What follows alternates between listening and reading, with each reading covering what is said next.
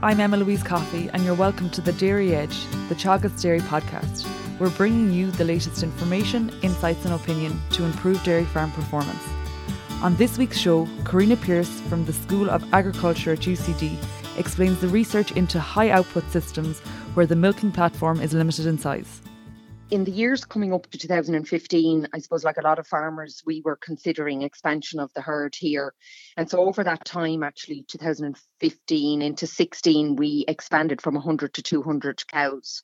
And we actually set up two herds for the first time at, at that point. And one of those herds is this high input output 60 cow, it's a high EBI herd um, all spring calving on a, a, limited milking platform of about 17 and a half hectares.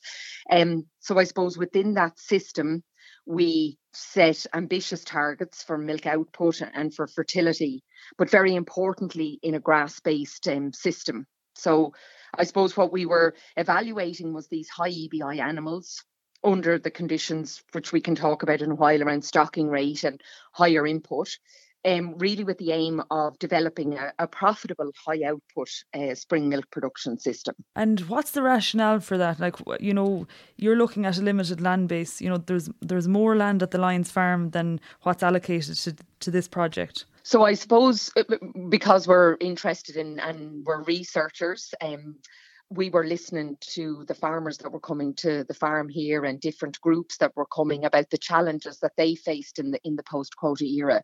So i think you know it's widely recognized as it should be that grass based systems you know will predominate and we should be developing those um, in ireland. uh, but I suppose there are some reasons to consider maybe the development of grazing systems based on a higher output per cow.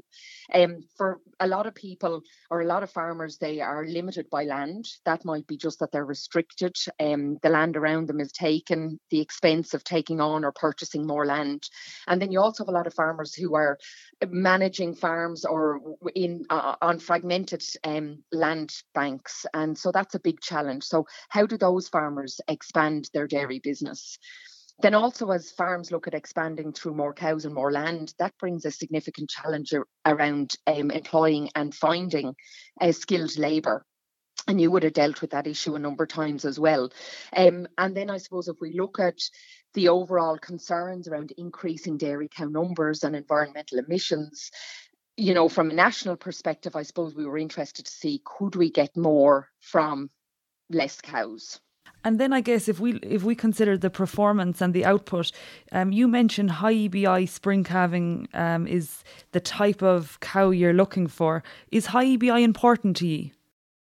Yeah, so that was very important to us. I suppose what was interesting to us is that Lyons, even though we were high output and even though traditionally you know we're in liquid milk um, on the farm as a whole of the 200 cows, um, we were within sort of the top 10 or 15% of EBI. So we had been breeding for EBI since it came in in 2000.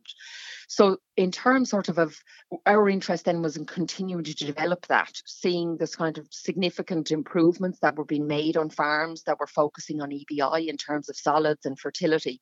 So sort of we wanted to continue to develop that and in this, I suppose we wanted to test high EBI animals in sort of this maybe higher input system and to evaluate that in terms of output and economics and, and so on. And you set an ambitious target in terms of your milk production, um, you know, 625 kilos of milk solids per cow. Uh, you know, that's significantly higher than the national average currently. So, with two years of results to date, uh, have you reached your target? So I suppose um, we've seen some interesting results on that. One of the challenges that faced us, or some of the comments that we got initially, was that you know these high EBI animals won't milk. They won't give the milk that you you, you might want in what you'd consider a high output system.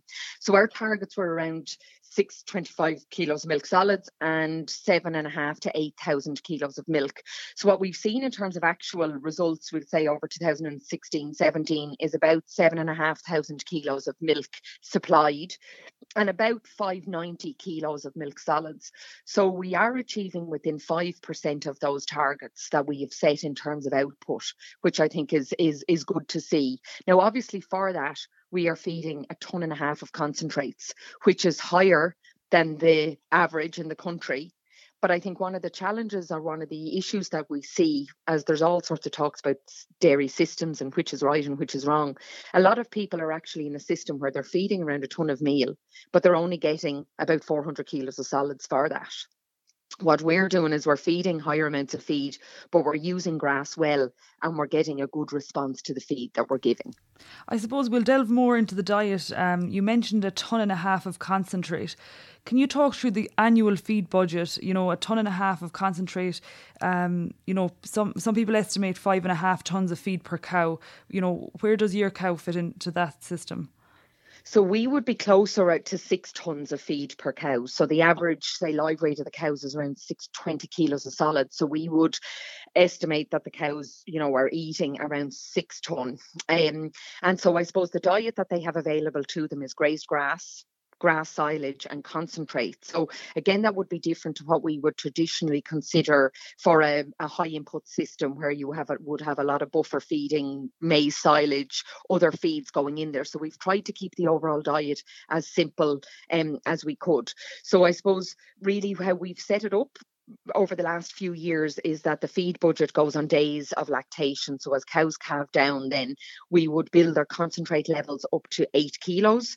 And they would be on that for about the first 60 days of lactation. And then that will fall then as lactation progresses. But they would be to the to a low level of say three kilos of meal per day, but they would be on meal um throughout at all the time at all points of the year. So I suppose then overall we have about a ton and a half of um, concentrate going in. That's a set amount. We have just over three ton of grass going in, and then we have about maybe 1.3 ton of silage dry matter going in as well. So you mentioned at three tons grazed grass, grass that represents about 50% of the dairy cow diet. Is there scope to increase this? Yeah, so that would be very much our ambition to increase that. So I suppose we have to look at the grass that we're currently growing um, on the uh, uh on the block. Um, so we have continued, we have increased that over a number of years, and Bridget Lynch with us here has done really great work in that. Um, so in 2017 which was as you know a really good year for grass we grew seven or we grew 14 tons that was up a ton from the previous year in 2016 at 13 um, so our ambition obviously for 2018 was to increase that again. And um, unfortunately, I suppose the way this year has gone, we will be down on that significantly, as as all farms will. But our moving on into next year, we want to increase that, and the aim then is that we will increase grazed grass in the diet, and that we will cut out, you know, as much silage as we can um, we're also going into a new phase of funding um, where we're going to be now, we're really looking at sort of the questions from 2019, 20, and 21 for the next three year period. And that may involve different concentrate levels where we're actually going to look at this system maybe with lower or higher levels you know running together but a low and a higher level of concentrate. And in the lower level we will definitely be able to get more grass into the diet. And i guess you know regardless of whether you hold your concentrate feeding at 1.5 tons if you are able to play, replace some of the grass silage with grazed grass there will be an economic benefit in terms of the overall cost of feeding. Yes there will yeah because i suppose if you look at sort of the traditional costs that are put grazed or grass silage would be about say twice the cost of, of grazed raised grass. So we will see a benefit from that. I suppose one of the challenges that we face in this higher stock system is, I suppose, at the shoulders of the year. And if fertility improves and we have more grazing power at the start of the year and we use grass better then, and then as we get towards the end of the year, I suppose there's a challenge in building covers in the autumn time with a higher stock system as well. But as I say, I suppose Bridget Lynch with us here is doing a lot of really good work on that. And I suppose that's one of the outcomes of this system is talking, which wouldn't traditionally have been done in higher output systems, talking about the importance of grass grown and grass utilised, the challenges at different times of the year and how you might best manage them if you're in this kind of a system. And I suppose you, you touched on fertility there, Karina. Um, a lot of people would presume, and and a lot of research in the past would have uh, shown a link between high milk production and low fertility, and you're certainly achieving the high milk production. Are you seeing low fertility performance in the herd? Okay, so the herd, I suppose, was set up in running really in 2016. So when you set up a herd first, there can be you know challenges around fertility as the herd settles in and so on. We'd see with some of the farms like Shannock or Greenfields they would have had very high replacement rates in the first few years. So we need to give it a few years and that's why this research needs more than we'll say a year or two to see results. But you're absolutely right. In the past the big challenges with these high output cows has been poor fertility. But I suppose we believe that we're dealing with a very different type of animal now. You know, an animal that's in the top 1% of EBI in the country. So the EBI currently is around 160. Um, so that's telling us these animals should be profitable. Um, and you know, while we're testing them in kind of different conditions, you know, that we're confident that we can see good fertility um, with them. What we have seen though in 2016 and 17 is a first service conception rate of about 43% in one year and 50% in another year. So that wouldn't be good. A six week pregnancy rate of 59% and 54%. So they would be well below the targets that we set. So our target for a six week pregnancy rate, as Teagasc would set, was 75%. So we fell way below that in the two years. So I suppose we still had that challenge of, you know, achieving um, a high output and high fertility. That sort of dual goal that that we have. Um, so what we did coming into 2018 was we had a review meeting. We got some sort of experts around the table to look at what we had been doing in in previous years and we made some changes this year we went twice a day AI. Um, we also added a scratch card to all animals, as well as the use of the MooMonitor. And um, because vi- visual observation when we don't have anybody living on the farm here is a challenge. And what we've seen this year, we bred 55 cows. So we had a pre breed scan and decided not to breed a number of cows. Um, our submission rate was 96%. Our first service conception rate was 69%. Um, and our six week pregnancy rate has been 84%. So we have had fantastic um, fertility results this year. And counting the animals that we didn't breed, our empty rate after the final scan is 13% in 12 weeks. Okay, so a remarkable improvement over the la- you know in in this year where you've made yes. some small changes to the the breeding uh, season.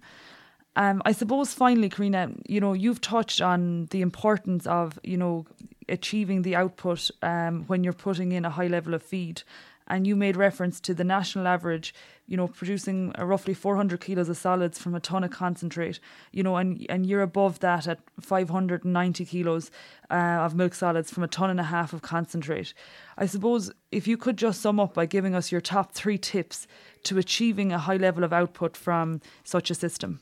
So again, grass grown and grass utilised is key. So um, while traditionally higher input systems wouldn't have focused on grass, grass quality is so important. The more digestible the grass is, the better the grassland management is, the more these cows will eat and the better they will perform. Um, that I suppose fertility is really key as well in these cows because we want just as as other grass-based systems do, we want a tight calving pattern. So, you know, we we have to really focus um, on on fertility um, in in these cows as well. But I think that we need to challenge these animals too. They aren't the animals that we would have been dealing with 20 years ago. You know, they are resilient in tough grazing conditions. We've been able to get animals out early in the year. We've been able to push them to graze in in challenging conditions, um, so that we can, you know achieve a high level of output, we can, you know, get these animals to graze and to achieve the kind of targets we're we're we're aiming for. So I suppose to to challenge people with these kind of cows and in this kind of system that they can actually push these cows in a way maybe you wouldn't have considered in the past. That's great. Thank you, Karina. Thank you very much, Emma Louise. That's it for this week's episode of the Dairy Edge podcast, and my thanks to Karina Pierce for joining me on this week's show. Don't forget to subscribe on Apple and Google Podcasts and for more information, go to the Teagasc website at teagasc.ie. I'm Emma Louise Coffey, and join me next time for your Dairy Edge.